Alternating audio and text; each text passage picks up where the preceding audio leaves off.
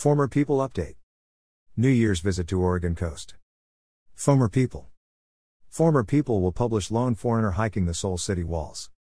Hi Jake, I would like to publish Lone Foreigner hiking the Seoul City walls. Is it still available? And do you have an author photo to go with your work? Lone Foreigner hiking the Seoul City walls. Hiker. A lone foreign male hiker in the hills above the city hiking along the ancient Seoul City walls. 500 years after the founding of the city in 1492, balancing his walk amid the boulders. The winter is coming soon, he thinks, and finishes his hike. Heading to a bar to sake his thirst some soju, and bulgogi will do the trick, he thinks to himself. Just another day in the life of an unknown nameless foreigner in the city of Seoul. Part of the 10 million naked stories in the big city. Former people published three of my poems New Year's Visit to the Oregon Coast, Indian Casino Thoughts, and Casino Thoughts. Oregon Coast. New Year's Visit to the Oregon Coast. The end of the year we drove to Brookings on the Oregon coast. We had a pleasant drive through the mystic fog shrouded redwoods. The gathering gloom of the dark woods foretold my dismal mood.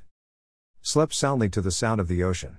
The super moonlight filled the beach outside our window with an eerie light all night long. As we slept, people walked the beach enjoying the full moon. And the unusually warm weather setting off fireworks at midnight. In the morning, I went for a nice walk along the beach and thought about the year that was. As the waves pounded the shore, I was filled with calmness. Enjoying the morning calm and the unusual warm weather. Thinking that the storm is coming, that perhaps we are in the end of our days. With the political storms threatening us all, yet the ocean reminded me. This too will pass and we will endure. Until the end of our time on earth. The ocean wave soothed my soul and I prepared to drive back through the mystic redwoods. Back to my home and the peaceful ocean waves. Reminded me the end of my life comes closer to my door. Indian Casino Thoughts. Indian Casino Fun. Indian casinos seem to be everywhere I have stopped off here and there in rural enclaves across the land. The Indian casinos run by the mob. For the benefit of the tribes, the Indians' revenge on the white man for stealing their land is to steal their money. One gamble at a time and make them pay for the crimes they committed. Almost always have a welcome mat to teach the ignorant visitor something about their lost culture with words in the native languages. Words that would be illegal to have spoken not so long ago. As the genocide against the tribes was in full force. Nowhere worse than in Oregon and Northern California. Along the foggy coastal lands where the final solution Almost worked the survivors such as they are. Operate dismal, dark, depressing casinos here and there in the rural countryside. Along the coast and in the hinterlands here and there. Most barely making any money, there are so many gambling joints across the land. And the Indians are being screwed out of their gambling riches. By the big gaming consortiums that run the casinos. In the reservations and across the land.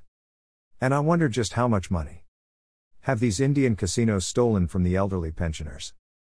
and other fools that flock to their premises, their neighbors in these small towns. Where the Indian casino is the only joint open for business. Indian Gaming Wikipedia. Casino Thoughts. Las Vegas. Sitting in a casino of the dam somewhere on the Las Vegas Strip. Playing the slots, watching the crowd go wild. Watching the machines, watching me drinking the free drinks of the damned. 20 drinks too sober and the gamblers on the gaming tables. Gambling away their fortune, throwing money away in hopes of the payoff that somehow never comes. The pure decadent spectacle, the fake this and fake that. Phony this, phony that, false New York, Paris, and Vegas. Venetian canals, Roman Forum, MGM Grand Lions.